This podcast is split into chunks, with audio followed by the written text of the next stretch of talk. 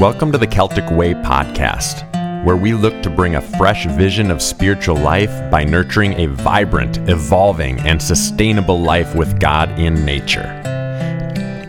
Celtic spirituality is an ancient tradition of seeing God in everyone and in everything.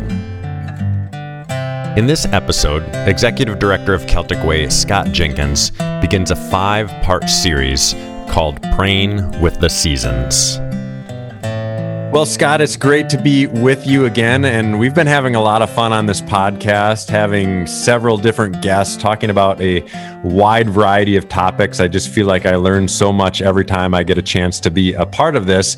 But now we're going to get a little more focused, and we are going to talk for, I believe, five weeks on what you're calling praying around the seasons. Now, prayer for me has always been a little tricky because it's this thing that we do and it's impossible to understand in the context of the wonder of God. Right. And now now you're going to ask me to pray around the seasons as well. So I'm excited to get a little framework around my prayer life. And I love nature, I love the seasons. You're in Colorado, I'm in Wisconsin. We know all about the seasons. So yep. praying around them, I think it should hypothetically make a lot of sense. I think it's going to be really wonderful and to trip you out a little more. Not only are we going to pray around the seasons, we're going to pray with them. I have a new metaphor when it comes to praying with the seasons, so get ready. I've been trying this out for about, oh, 18 months now. And I began one day to think about the seasons as God given companions. I have to metaphorically personify them. I have to see them as the other, some companion that is alive and is valuable and that needs my respect. It really anchors me in this place that, well, it's not just people. And then we're here in the midst of this planet and we've got to figure out what to do with this planet. It locates me in the reality that you and I are living with others other life forms, other beings, if you will. And I began to see all of the natural world as my God given companion that I am there to live with in harmony and respect. I love that because in Wisconsin, spring is like the crazy uncle. You never know what he's going to do. Summer is like that really beautiful friend that you never want to go away. Mm-hmm. Fall or autumn, we'll call that like a, a wise woman who's got so much good to say. And then winter is just that grumpy old man who you just want to get out of the room. this makes tons of sense. Yeah, and given that I'm an old man, I'm not taking that personally, but I but I will tell you, there's a lot to how you've kind of framed this already. I think about, you know, the, ancient Celtic people, and then as I began to study others, indigenous people walked with their environment. They respected it. And all of life for them, there was no separation between spirituality, their work, whether they were working with crops or working with animals. There is no separation about family life. Everything was integrated. Ancient Celtic people didn't have like a calendar on the wall because they didn't celebrate on fixed dates. For example, when springtime came, they would look at the ewes, and when the ewes started lactating and baby sheep were being born and the days were getting longer, they knew, hey, this is springtime. This is Imbolc, is what they called it. So, in a sense, their calendar was really the rhythm of life around them. And it wasn't just like somebody said, you know, I think it'd be a good idea if we matched our life with the rhythm of nature. No, somebody got right down to it and said, if we're not planting stuff now, we won't have anything in the first harvest in the summer, let alone the harvest in the fall. So, cooperating with, respecting, integrating this natural cycle into their spirituality, into their farming, the raising of animals, heck, even in warfare. You went to war one summer and you stopped when the winter came. Nobody wants to fight when it's cold. So this was a matter of life and death, realizing down to the very basic level, connecting with our companion nature was essential stuff. This is an important topic today, I think, because there's so much conversation about ecology and there's honestly some debate around it as well. But when it comes to a spiritual standpoint, my mind is that our spirituality should be so ingrained in ecology, in nature, in seasons that for me, like you talked about with indigenous people, and I don't know if you knew this, Scott, but my first career choice as a young boy was to be a Native American until I discovered that I can't be a Polish kid and a Native American at the same time, that that wasn't actually a career choice. That was my original plan. And so I've always been very connected with indigenous people and very fascinated with the way that they lived life. And I think think that early on in my life also helped me desire to be connected with nature as well. And so I don't think I've ever thought of my spirituality and nature as being two separate things, but I definitely believe that a lot of people, a lot of Americans in our current culture with all these modern realities whereas if things aren't growing you still can go to the grocery store. You know it's just a little bit removed. So even though ecology is definitely a part of our life and it's a big topic specifically because of global warming and things like that. You know some people are more willing than others to enter into this conversation. For sure. However you look at the world today the glaciers are still melting at an unexpected rate. So however you figure that out it's getting warmer everywhere we go. We don't need to belabor that. I think the thing is this the ecological crisis is a time to take us deeper as well as to do something right on the surface that needs to be done.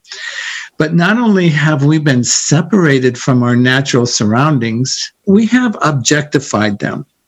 And I think that for there to be really pervasive change, that change, at least from where I sit and what I can do something about, is to help people discover the change that needs to happen within themselves. We can no longer afford to objectify nature.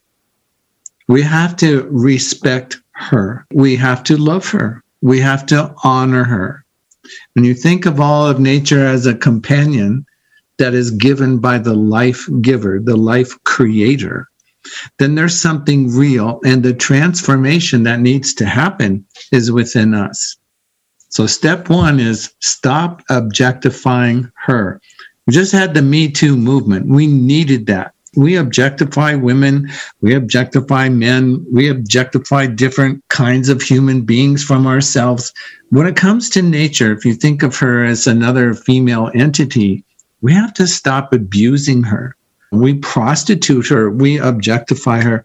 All of this must stop, and that change has to happen within us. You know, Scott, I was thinking about this. I was thinking about way back in the beginning of the Bible, in the book of Genesis. There's one verse in chapter one and one verse in chapter two. And I think whichever one of those you grab onto more tightly will determine how you move into this. And the one talks about Adam being put here to work the land, which right. to me is, is where you're with. Working as I'm with the land, I'm trying to help it produce as it should. And then the other verse talks about a sense of dominating the land or ruling over all living things. Right. And I think whichever one of those verses you identify more with might, in a spiritual sense, have something to do with the way that you look at ecology. It's so right on, and it's a great place because you know, in the chapter one, working with the land is literally becoming part of the land. Remember the story: we are created from the land, dust, and we shall return to the land. That's what my priest always used to say, Father Scott. That's right. Now, that influences chapter two or wherever it is where it says, and how we've translated to God gave us dominion, dominion. to dominate. A sad, sad translation because to have dominion is from the aspect, now it's hierarchical, it's even patriarchal, that it has to do with the ideal ruler. The ideal ruler doesn't have objectifying dominion over its environment but rather the dominion it has is one of a caretaker that cares for all the people that you rule over. It cares for all the land. It cares to the point of sacrifice. And Jesus will take this whole thing, dominion, and turn it into servanthood and self sacrifice. But we were never intended to be the kind of people who had dominion in a way that would alienate, separate, and objectify. It was all supposed to be integrated, deeply personal, and loving. Yes, if it doesn't make sense in the context of Jesus, it doesn't make sense, period. Not to me. So, how do we tie this then? I know we already are, but how do we tie this even deeper into spirituality and then ultimately into our prayer life? Right. The first step is to realize that God is present in some way within all of life. That's what keeps everything alive and going. And we talked about this before. Pantheists are people who think that the tree is God, the rock is God. And panentheism is acknowledging that God's life giving presence is within all these trees and all the grass and the animals and people and everything. There's a difference between the creator and what is created, but God is present deeply within ourselves and within all living things. When that happens, we can have what is known as respect. I'm wearing glasses. Respect means to take another look, re spectacle, take another look and see deeply what's there. This takes sort of a contemplative stance, which we'll get to in our next episode. But once we realize that we're part of living within all living things, governed and ruled and brought together by our Creator, the world is a sacred place. It's not the material world. This is a world that is infused with spirituality, is infused with God. And therefore, you don't need to go to church. You're in the church. This is it. When I think about the pandemic and all the misery and the suffering and the death that it has brought to the world, I think about the number of people that I'm with in small groups and some classes that I teach online. And again and again, I hear these words, you know, isolation, loneliness, people are talking about depression and sadness.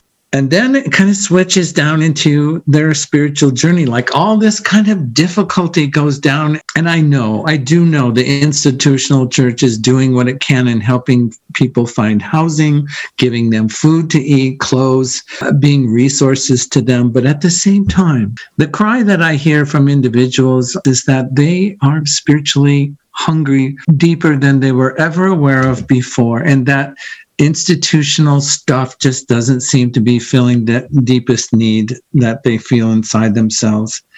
And I really believe, or else I wouldn't be doing this podcast or doing the classes that I'm doing, that this answer to the spiritual hunger is right in front of us. I want to share a story that I read a long time ago that Parker Palmer mentions. It's a very similar story that my grandma used to tell me when she was running the farm outside of Denver, Iowa, that when the blizzards were coming, and by the way, they didn't have the weather service. She would look at the moon and she could tell if there was a certain circle around the moon, the storm that's coming is going to be very bad. And she would tie a rope, a really thick rope from the post on the back porch and run it all the way out to the door handle of the barn.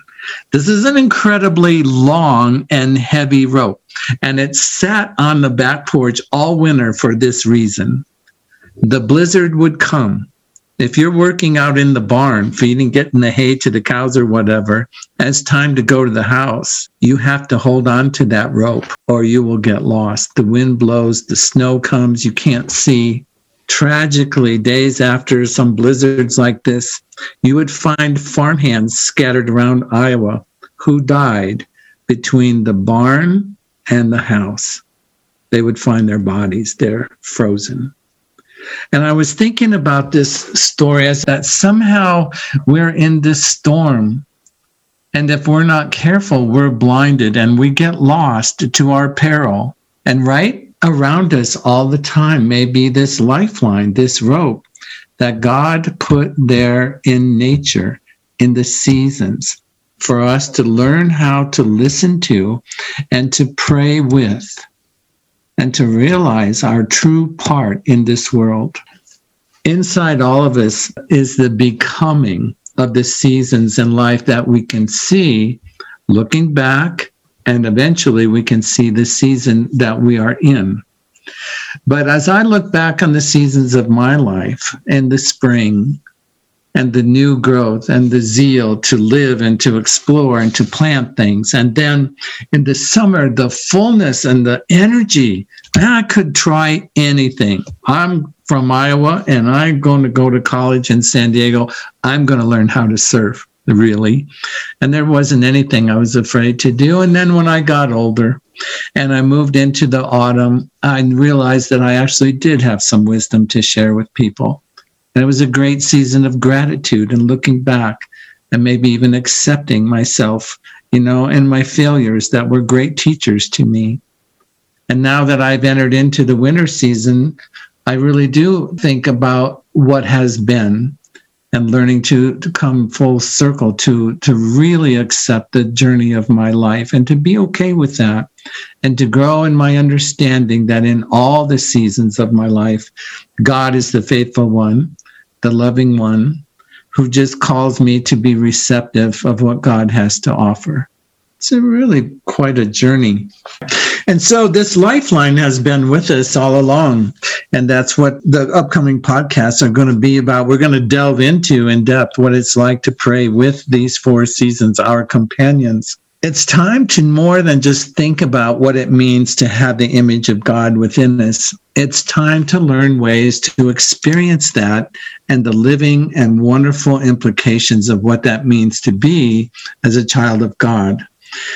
Taking that if we develop a contemplative practice and increase our awareness, when people walk through the forest in Wisconsin or they walk through the mountain trails in Colorado, we can really get a deeper and broader experience of God's presence in nature something that's very foreign to Christians who only want to find God's presence in Jesus or the Bible.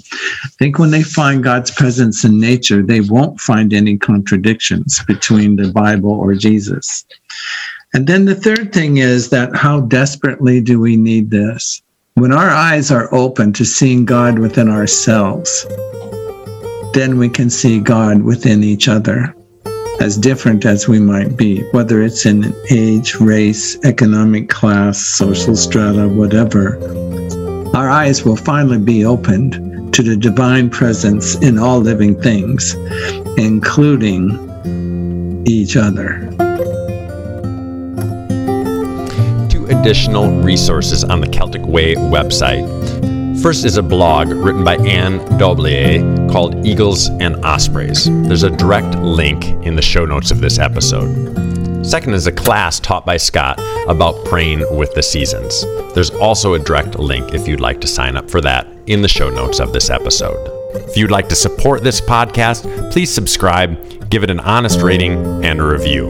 This is the best way to get the podcast in front of as many people as possible visit our website at CelticWay.org and subscribe to our updates.